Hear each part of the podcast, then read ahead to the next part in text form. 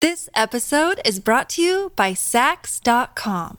At Saks.com, it's easy to find your new vibe. Dive into the Western trend with gold cowboy boots from Staud, or go full 90s throwback with platforms from Prada. You can shop for everything on your agenda, whether it's a breezy Zimmermann dress for a garden party or a bright Chloe blazer for brunch. Find inspiration for your new vibe every day at Saks.com.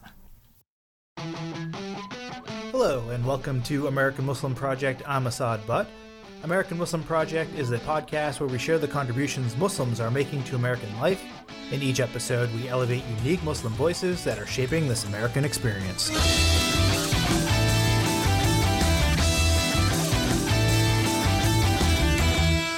My guest today is Sumbul Ali Karamali, author of Demystifying Sharia What It Is, How It Works, and Why It's Not Taking Over Our Country. Sharia or Sharia law, or even words like fatwa or jihad, these are all words that have been weaponized by anti Muslim activists to promote fear and Islamophobia. The truth is, many people, even many Muslims like myself, don't fully understand these words or concepts.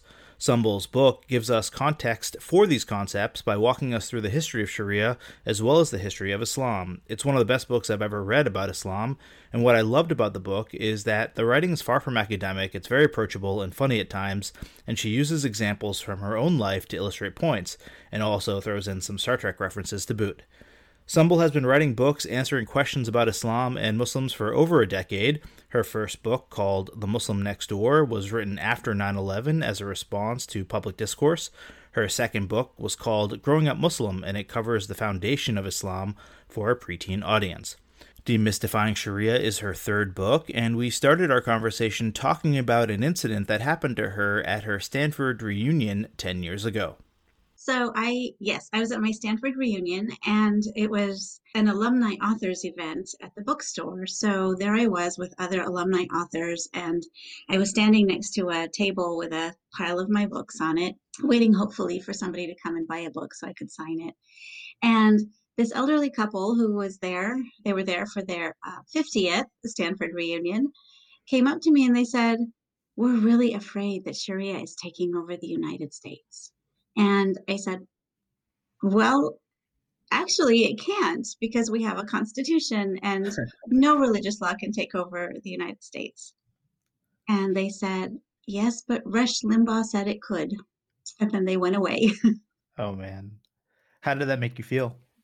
It was it was depressing and also it was really the first time that I had come across this word Sharia in the public discourse. I mean, this was something that never came up when I first wrote my my book. So my first book came out in 2008 and I have maybe a paragraph on Sharia because it's loosely it just means Islam. Sharia just means Islam. So it's redundant to really talk about that in a book that's answering questions about Islam and Muslims. And so I didn't talk about it very much. And yet 2 years later in 2010 there's a huge kind of explosion of the word in the public discourse and suddenly there are anti-sharia protests and this this little old couple coming up to me randomly in the stanford bookstore and i thought what is going on? And um, that's when i first started to think well maybe i need to write a book on sharia because this is just a very strange phenomenon. Demystifying sharia really came about because of this incident that happened at the stanford bookstore and then also I realized it's not just, you know, non-Muslims who don't really understand this word, which has become a scare word in our public discourse, but also Muslims don't really understand it either. I think they did a study a few years ago where they asked Muslims, a bunch of Muslims, to define Sharia, and most of them could not do it. And in fact, oh, I said I have to tell you when my when my um, book was coming out, one of my dad's friends, who is Muslim, um, asked my dad, well, what's she doing these days? And my dad said, oh, she has this new book coming out, Demystifying Sharia. And this Muslim friend of my dad said, oh, I'm scared. I'm scared of Sharia. Wow. Yeah. So, yeah. So my dad said, well, read her book. I highly recommend that he does. Yes. yeah.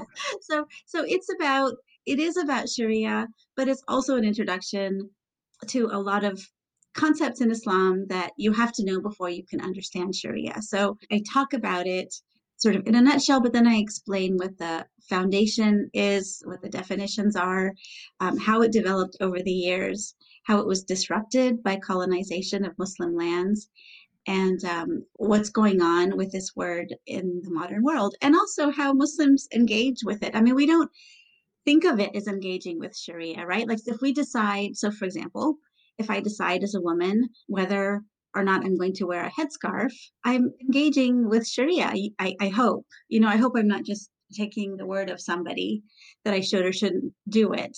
Ideally, I would be thinking, well, you know, some Muslim scholars talked about this issue, some didn't. What's what is Sharia on this subject? What is what does my religion say on this subject? And then I would make a, an informed decision about it. So there's a chapter that talks about um, kind of Sharia in everyday life.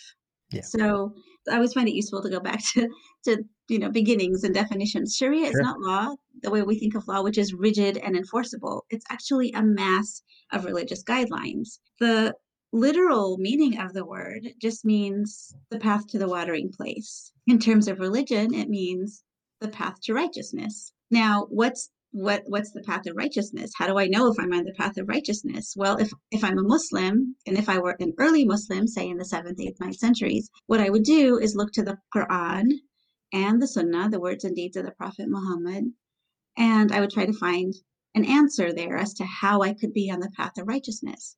Now the early muslims didn't always find the answers there in a clear cut manner and so they started interpreting the quran and the sunnah to come up with new guidelines and they fill books and books and books of this interpretive literature, and that is called fiqh. And the fiqh is not black and white rules. It is debates and arguments and opinions and sort of majority opinions and, and minority opinions and evolving jurisprudence. So it's not set in stone. It was meant to change. Sharia, uh, too often Muslims too think, oh, it's Sharia. Sharia can't change. It's it's God's law. We can't change it. Well, Sharia as the way of God doesn't change in the abstract, but but fiqh as interpretations of, of the religious texts. That can change and that was meant to change. And throughout history it did change depending on geographical circumstances on custom on you know who was interpreting the texts. So on any point of law you might say on any religious point there were often many opinions by many qualified islamic scholars Sharia has legal pluralism, which means lots of different opinions on a single point of law. And also, it has legal flexibility because it takes into account factors like custom and culture and geography and necessity and hardship. I was wondering, in the book, you give the example of, of, applying Sharia to women wearing headscarves. I was wondering if you could run through that for our listeners, just so they can get a sense of how it would be applied um, in that situation. Yeah. So again, this goes back to what we were talking about, Asad, where, you know, too many of us just think there's one rule in Islam, right? There's, this is what you have to do.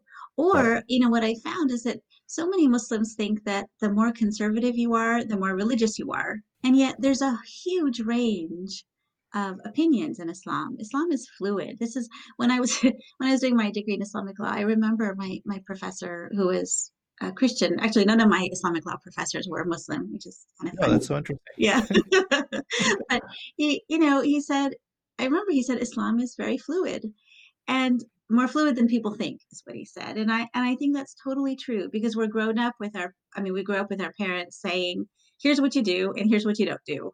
Yeah, right. You know, or our imams or whoever, our adults, yeah. our elders saying, "Here's what you do, and here's what you don't do," and we don't realize that uh, there's a huge variety of opinions in, in Islam that are all equally valid.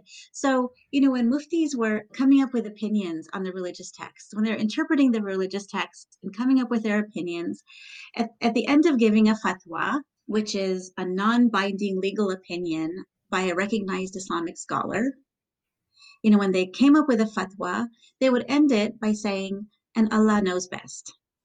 Because they knew that they were fallible they would, you know, it was their way of saying, here's my opinion. It might not be the right opinion. Somebody else has a different opinion, and only God knows which one is right.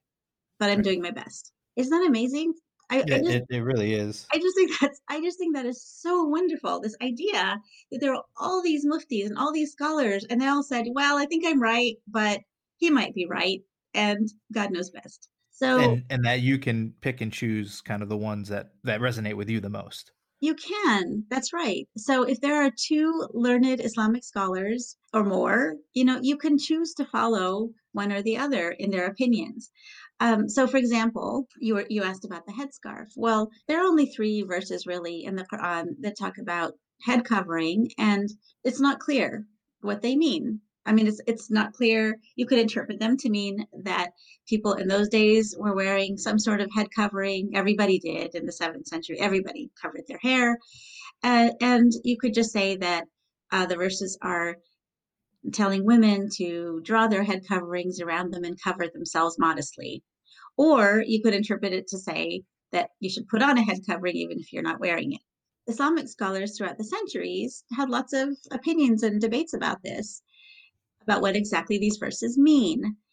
And you know, people have. I, I I was at a book. Okay, I'm going to digress for a second. I was at a bookstore event, and and these uh, these this Muslim family came and they started heckling me, and I just kept thinking, I am doing you a favor by trying to explain Islam to people. But, and here you are heckling me, whereas all the non Muslims are sitting here nicely listening. And, what were they saying? I, I, I can't imagine. I, mean, this is. Uh, I, am I'm, I'm laughing in that how ridiculous this this sounds. Yes, well, they saw my picture, my poster that I was going to speak at this bookstore, and I didn't have a headscarf. I don't wear a headscarf. Oh, I and, see. And they're like, "Oh my God, this person is like, you know, an apostate or something," and so so they and so they trooped in and their women were wearing burqas. And the whole time this guy was was saying no if you, the, eh, the quran absolutely requires head covering. If you read surah an-nisa you'll know this. And i said of course i've read surah an-nisa. And i finally said you know what? Islamic scholars have been debating this point for 1400 years but you're telling me that you have the right answer? Right. What a great line. So, so so Islamic scholars through the centuries, they did debate on, on what it meant to be modest. Everyone agrees that both men and women have to be modest, right? That that's in the Quran. But the question is, what is modesty? What does that mean, modesty? What does it mean that you have to cover? And in terms of women, all Islamic scholars agreed that women had to be covered from their shoulders to their knees. But beyond that, they disagreed. So most of them said only the hands, face, and feet should show. But they disagreed on what that meant. Was hands just hands to the wrist, or was it hands to the elbow? Was feet feet to the ankles or feet to the knees? Was um, the chest had to be covered, but did that mean chest from the neck or chest from the cleavage? Do you see? It was all open to different different definitions and different interpretations. Very few of them said that the face had to be covered. And so, as a Muslim, you have to cover from your shoulders to your knees, but beyond that, it's open to interpretation. So it, it was it's a it's a fascinating thing. But um, as a Muslim, therefore, you can choose whether to cover your head or not cover your head. Yeah, I, I really love that example in the book, and and I felt I felt like I really kind of understood everything else that you were talking about uh, when I read how um Sharia mm-hmm. applied to that example. So thank you for that. Oh, my pleasure.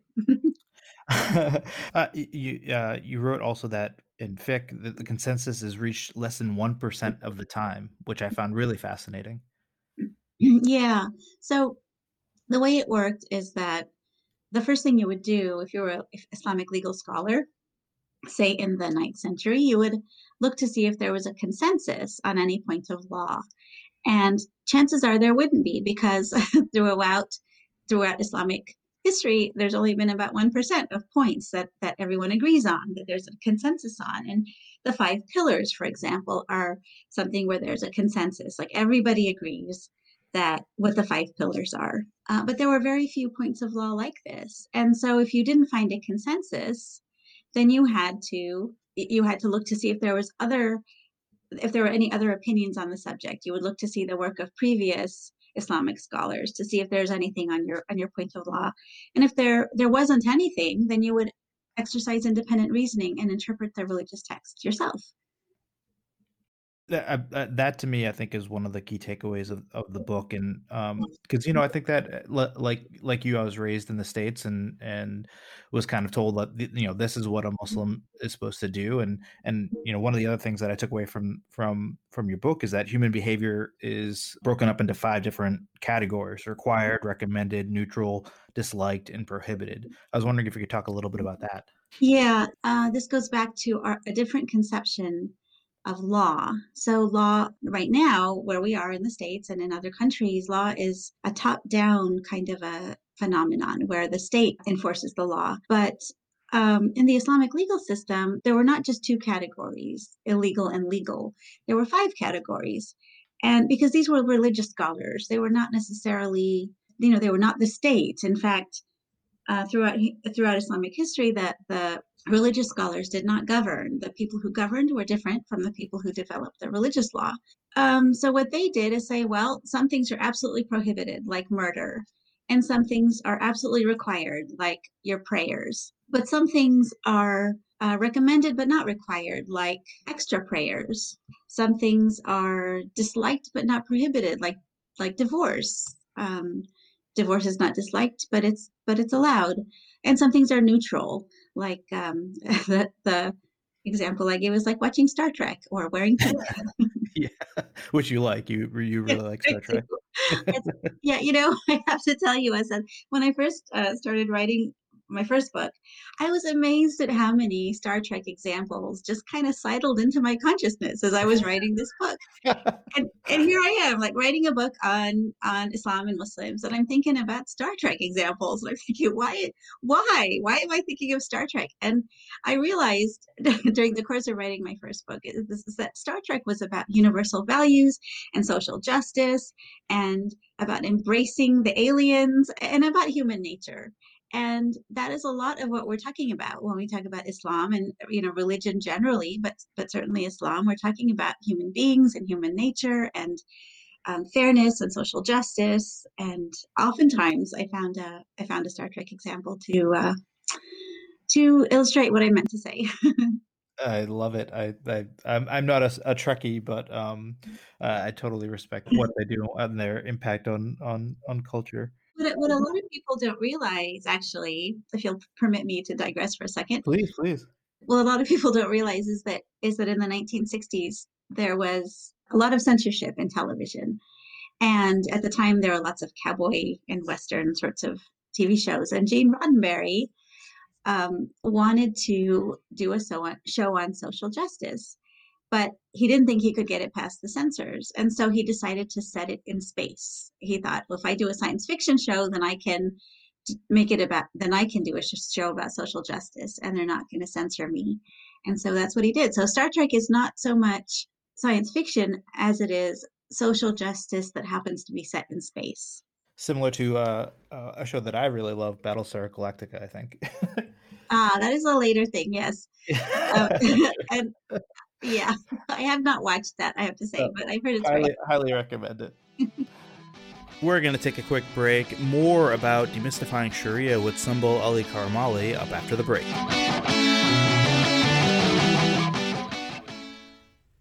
This episode is brought to you by Saks.com.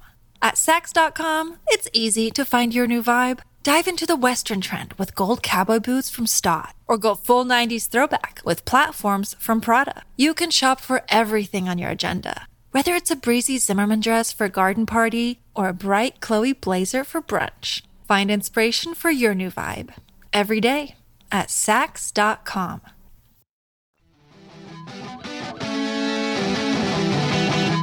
Welcome back to American Muslim Project. My guest today is Sumbul Ali Karamali, author of Demystifying Sharia, her new book that was released just last year. In the book, Sumbul does an amazing job talking about what Sharia is and why, despite what you may hear from the media or your elected leaders, it is not taking over America. I asked her where these negative impressions of Sharia came from. Yeah, um, this is a very deliberate thing. It was intentional so, as you know, a lot of Islamic terms of art have been co opted by the media, by the anti Muslim activists, right? Like jihad is sort of used interchangeably with terrorism, even though terrorism violates jihad, violates the rules of jihad, and yet they're used interchangeably in, in our media. I don't know how many times the BBC, I've heard the BBC use um, jihadist as equivalent to terrorist, and it's so offensive. You know, it's like it's like calling the Ku Klux Klan defenders of Christianity. Right. So the same with Sharia. It you know it's just one of a group of words that have been co-opted in the public discourse. And this one was no accident. So, what happened in 2010 is that a right wing lawyer by the name of David Yerushalmi decided that uh, he wanted to introduce the notion of a scary Islamic law into the American public discourse he's a lawyer, so he knows perfectly well that Sharia, Islamic law, whatever you call it, cannot take over the United States. He knows that perfectly well. No religious law can take over the United States because of the First Amendment to our Constitution, specifically the Establishment Clause. And yet, Yerushalmi didn't really care about that. He just wanted to introduce the notion. So he went to state legislatures and said, You really need anti Sharia laws. Otherwise, Sharia is going to take over the United States. And he was wildly successful. He made a lot of money. He was able to convince 14 states to pass anti Sharia legislation, all for nothing. It's a colossal waste of time. Uh, you know, no, no religious law is going to take over the United States as long as we have our constitution. Uh, and yet, he himself says that he doesn't really care about that. His purpose was to introduce the idea of Sharia as a scary thing, uh, Sharia law, by the way, is a construct. Nobody says Sharia law. That is something that was kind of coined by Yerushalmi and his compatriots. He is, by the way, part of the loose network of Islamophobes called the Islamophobia Network. It was uh, documented in the report by the Center for American Progress called Fear Inc., as well as other other organizations. But anyway, so he he and his colleagues also have the ear of legislators, legislators, of um, also, you know, President Trump, a lot of people in Congress, and so he was able to push through this idea, and it really took took fire. This idea of um, Sharia as a as a scare word, and you had people in Congress. You still have people in Congress, Marjorie Taylor Greene, saying that Sharia is going to take over the United States. So that's how it all started. It's um, you know, I don't know if you read Terry Pratchett, Asad, but he's one of my know favorite writers. And one of the things he says is that a lie can run around the world before the truth has got its boots on. Yeah. And unfortunately, you know, the Islamophobia network is really good at spreading lies, and then Muslims have to kind of scramble to go and set the record straight. And it's always really hard because lies can be super simple. The truth is always more complicated. And also, you know, like Yerushalmi, he takes it's not made up out of whole cloth. He takes a real word, a real Islamic word. He takes a real concept, that of Islamic law, but then he changes it and makes it into a scary thing. Yeah. Um, what I really love about your book is how approachable it is, and how it, there's, like you said, there's so many great examples and and counter arguments and and whatnot, and that it it has provided me and and I hope that I can retain uh, you know a lot of what I've read uh, with the the ammunition to to counter you know what I hear and what I see and and and whatnot in, in the public discourse. So I, I thank you for that. I want to uh, just move to um, colonialism and its impact on um, Islam and Sharia. Could you talk a little bit about that? Yeah, you know, one of the things that I get all the time is why have Muslims always been backward and why, you know, obviously Islam is oppressive because look at the state of Muslim countries. And what it's a very frustrating attitude to come up against. And the the answer really is that one, Muslims haven't always been backward, but two, the Muslim uh, world, quote unquote, Muslim lands, I should say, um, they were all disrupted by colonialism. And to get to your question, um, and once you understand that, it's a little bit easier to understand what's happened. Unfortunately, even Muslims, like I was speaking to a young Egyptian student, and he said, You know, we were taught in Egypt that colonialism was good for us, it was good for Egypt, which I just found stunning. Yeah. As, and, and, you know, in America, we're not really, we don't understand colonization or colonialism. We don't understand it because we grow up thinking about the 13 colonies um, and, and the fight with England. But that was a fight between the colonizers and the mother country. It wasn't a fight between colonizers and the colonized. Yeah. You know, if they had talked about the Native Americans and the colonizers in a reasonable way, then that that would have been the situation that we're talking about about colonization. But the but the colonists that in the 13 colonies are never portrayed that way. So Americans, most Americans, don't have a very good idea of what colonization means. And what it means is that an invading power goes to another country, takes the raw materials, takes the resources, um, and subjugates the local population. What happened is that almost 90% of Muslim lands were colonized by Western powers. Wow. Just take a minute to imagine, right? Yeah, if, 90%. If 90, yeah, if what if 90% of Europe had been colonized by Muslim powers? What would the world look like? So for more than a, for a century or more, uh, in many places more, almost 90% of Muslim lands were colonized. So that meant that um, the raw materials and the resources were taken back to the Western countries. It also means that the industrial sectors and the artisan classes, which developed those raw materials, were never able to develop, or they had started developing and they were sort of dismantled. Um, it also made for schisms in Muslim lands because the colonizers would train some people in their culture and, and language, but not others. So, for example, in Algeria, there were some people who spoke French and some people who spoke Arabic they also the colonizers also often kind of fomented divisions between ethnic and religious groups. So in india where there had had been pretty much a pluralistic equilibrium in the words of william dalrymple for quite a while for centuries um, the british used muslims to put down hindu uprisings and hindus to put down muslim uprisings and um, fomented divisions between between the two groups. Divide and conquer is a reasonable strategy right Right. Yeah. But but it has left its it has left the smoking consequences behind. And so when Judaism and Christianity were able to modernize in response to the Industrial Revolution, is, Islam was not because Muslims were subjugated. And what that means in terms of Sharia and Islamic law and, and the legal system is that Islamic legal institutions were dismantled under, under colonialism. Islamic religious institutions were dismantled under colonialism there was no more funding. It was it didn't pay to be a, an Islamic scholar anymore because um, there were more job opportunities in Western law, right? Um, the, the whole Sharia legal system was dismantled. Western judges were sort of exported to the colonized countries. In India, there was a, a, a Sharia based legal system, but it was replaced with British law, an amalgam of British law. So the Sharia based legal system, which had operated pretty much for a thousand years, um, came apart during colonization. And then, of course, as you know, when, when Muslim countries did get their independence, this was only in the mid 20th century, and oftentimes the borders of these countries are are not really according to ethnicities and language, they're according to where the Western powers decided to draw the borders. The Kurds, for example, are are minorities in five different countries. That's what's made it difficult. Um, even when the, the Muslim majority countries got independence, you know, they inherited the colonial state, which is what which was a an autocratic state that was designed for domination. It wasn't designed for democracy.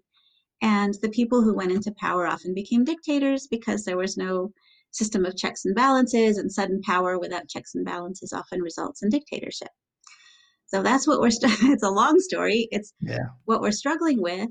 Um, I'm amazed at how many people uh, think that I'm blaming the West when I talk about colonialism, and it's not a matter of blame, right? It's just it's just history. You know, empires fall. Everybody. This happens all the time.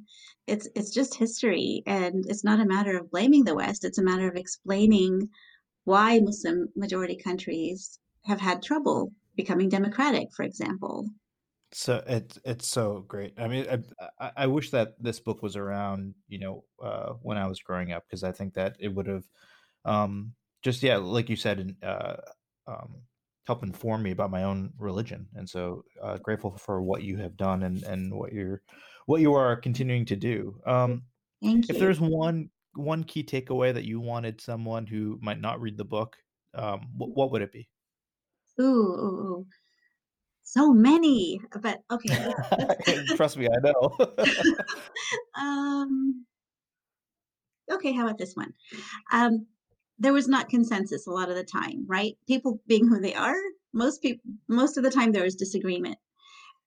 But Islamic scholars all agreed that every Islamic law, every religious guideline has to be in accordance with the maqasid of Sharia.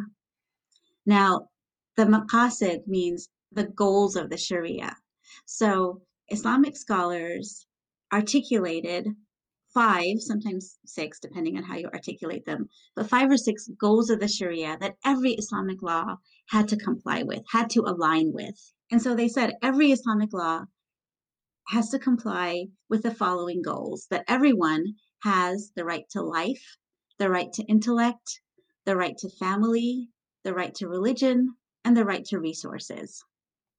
All Islamic law has to comply with those goals.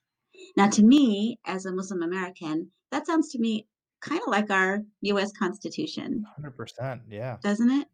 And yet, these goals were articulated a thousand years before the US Constitution. That's just really amazing and very, very interesting. I thank you for sharing that. Sumbul, thank you so much for joining American Muslim Project. This has been a really great uh, conversation, and uh, I hope to have you on again sometime soon. Well, I would love to, and thank you so much for having me, and it's been an honor, Asad. My interview with Sumbul was recorded in June of 2021. Her book is called Demystifying Sharia, and I highly recommend that you get it. Also, check out her website, sumbulalikaramali.com. We'll have links to that and everything else that we talked about in the show notes. Thanks again for listening. Today's show was produced by Lindsay Gamble, Marcinato, and me, Asad Butt. Simon Hutchinson did our music. American Muslim Project is a production of Rafaelion Media. You can find us online at AmericanMuslimProject.com.